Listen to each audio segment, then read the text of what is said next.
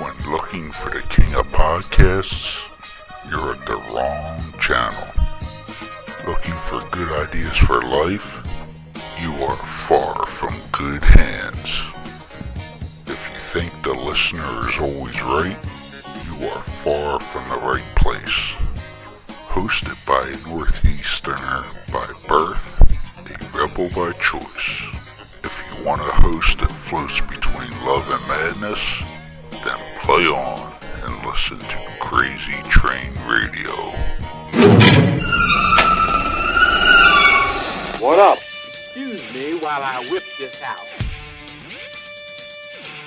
Oh, gnarly! Say what again? Say what again? I dare you. I double dare you, motherfucker. Say what one more goddamn time. I knew it. I'm surrounded by assholes. And good evening, friend.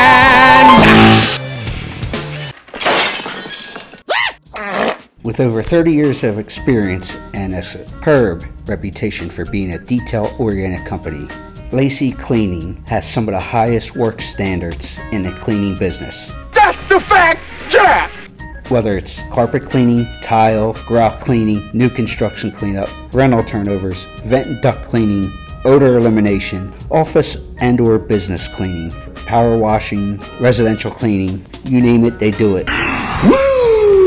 Check them out. To contact them today, lacycleaning at gmail.com or call them at 609 709 8536. That's what I'm talking about.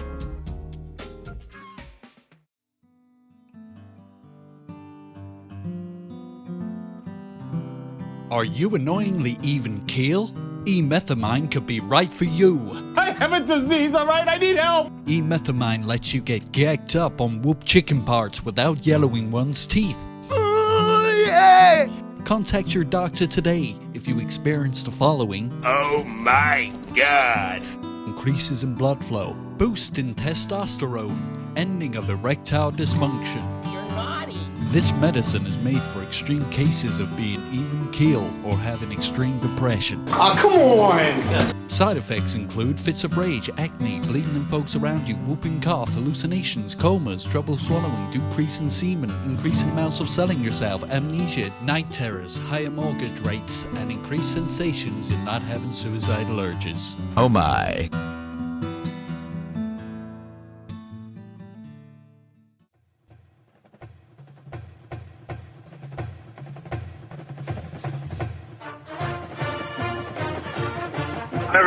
Good old J.R. Jim Ross, the author of Slobberknocker. And you're listening to Crazy Train Radio. Damn right you are.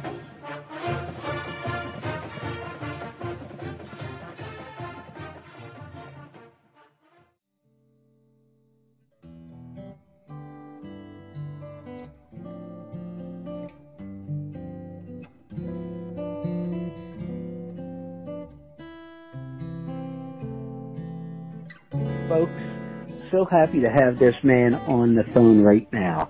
His new book with Triumph Books is Mr. Met, How a Sports Mad Kid from Jersey became a like family through generations of big leaguers.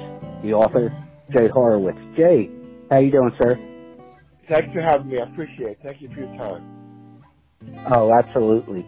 Well, for those not familiar with Jay and his work, he has actually been with the Mets organization for over 40 years. He's transitioned to running the alumni relations, but was the PR guy for over four decades. And his book here has tons of stories. So my first question for you would be, why now to write a book? Well, a couple of reasons. You know, I'm I'm going to be 75 in August, um, nearing the end of my career. You know, and I've always, you know, considered myself to have a good sense of humor. Always let myself be the butt of jokes. A lot of byplay with the players, and and I also I wanted to write a tribute to one of uh, a, person, Shannon Ford, who worked for me for over 20 years, and she died of breast cancer a couple of years ago. So I wanted to write a tribute to her.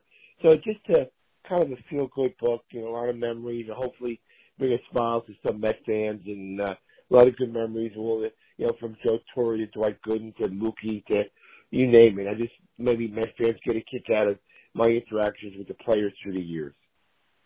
Well, one of probably one of my favorite stories that I saw in the book that I got a chuckle out of, but was a little bit serious at the same time, was Turk Wendell in terms of a hunting trip while he was with the organization. How did that Yeah. involve you? Well, I got a call from the Zen wife Barbara that uh uh I might need your help, Jay. That this was like in February before 2000, maybe late January. That they c- couldn't find Turk, and Turk was missing, and that day he didn't have a uh, a cell phone.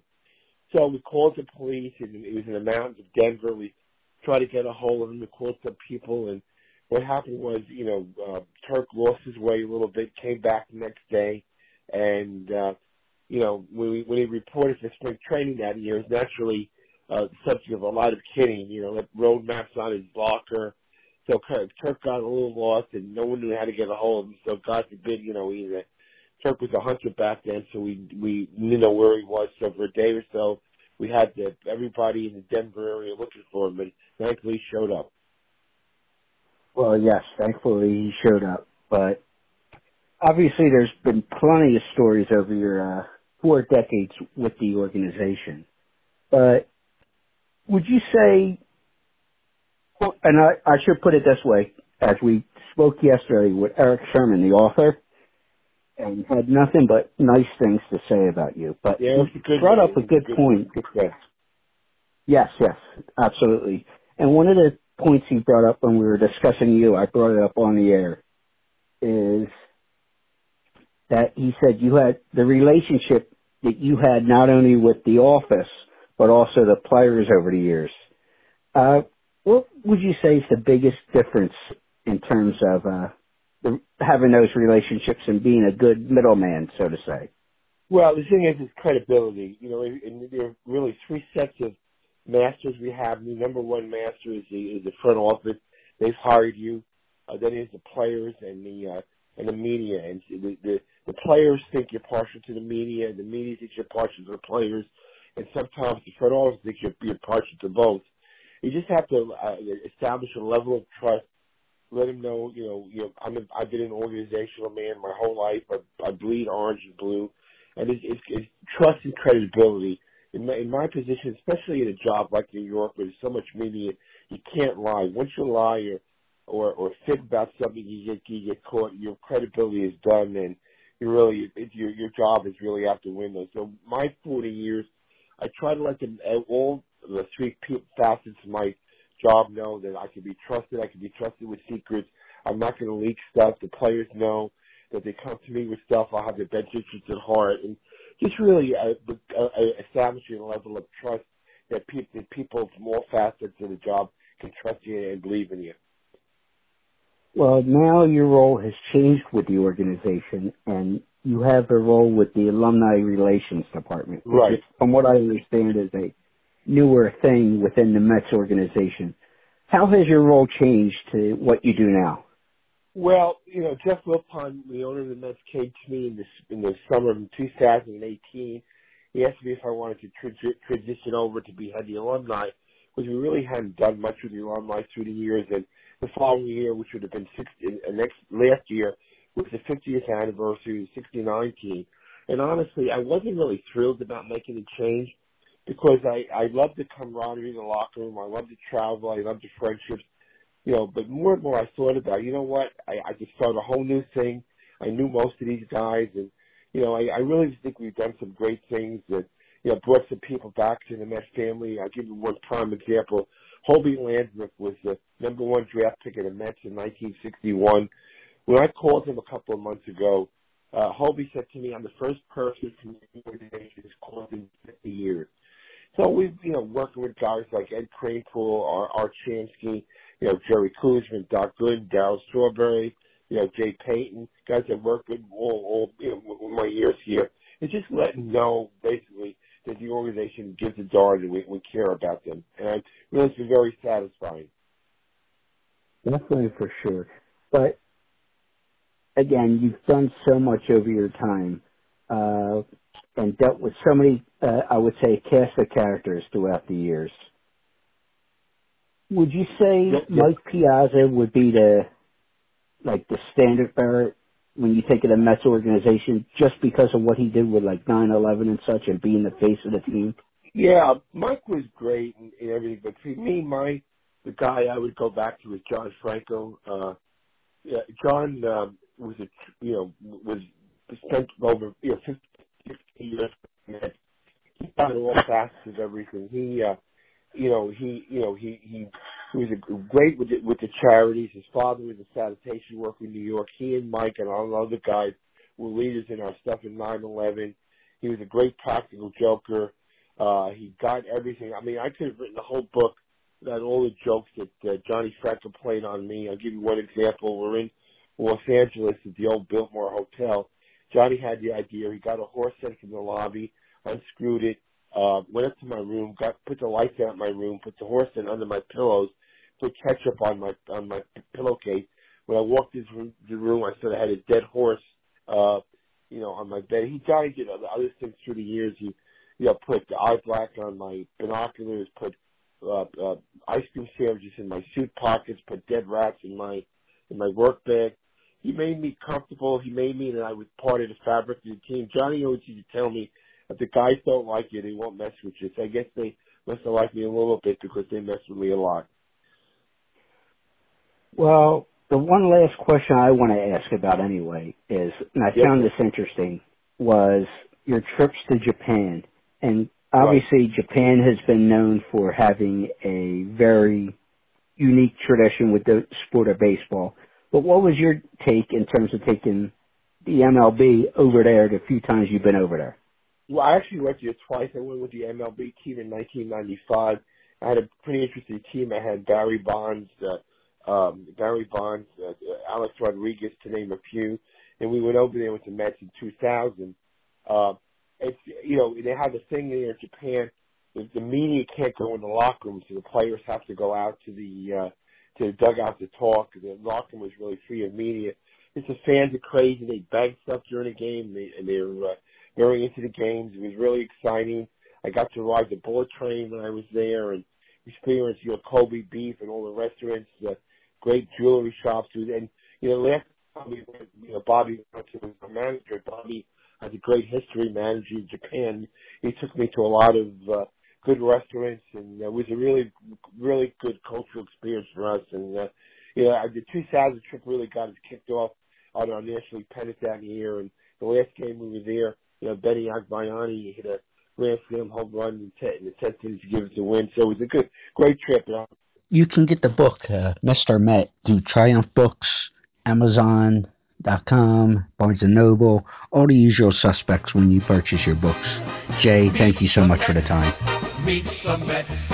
Step right up and greet the Mets. Bring your kiddies, bring your wife.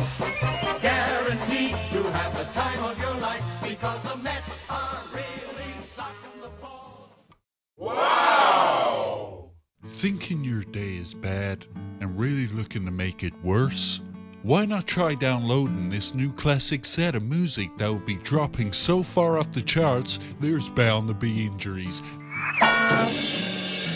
Now that's what I call depressing. Is gonna make those who are even close to having the slightest glimmer of hope wanna jump off the highest of planks. For those that are getting now that's what I call depressing, you'll be getting that song that reminds you of that relationship with those cougars, ladies.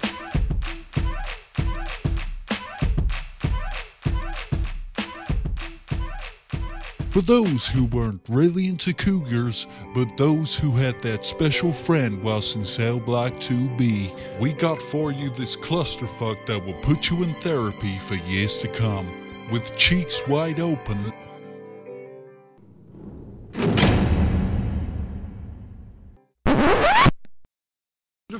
Writes this shit? Oh hell, we're still recording this commercial. Always with you it cannot be done. those that rather have it out than in. This loaded hit will be dropping soon, farthing in the USA. For those who place their order, By calling or ordering online, the next hundred folks will receive their choice of either a noose of good quality that won't snap, an installation of a new outlet next to your bathtub so you can now blow dry your hair in a full tub.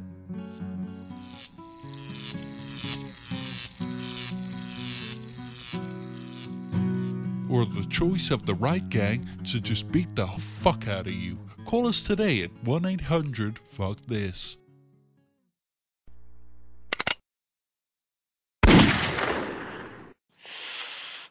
Ah! Ah! Ah! Not all football helmets are created equal. Xenith, the industry leader in protective technology, is the only helmet in the game with adaptive head protection featuring a shock suspension system that can move independently from the helmet shell. Headquartered and developed in Detroit, Xenith is committed to player safety and revolutionary innovation. Xenith is proud to protect athletes at every level from Pee Wee to the pros. Learn more about the Xenith difference at xenith.com. That's X E N I T H.com.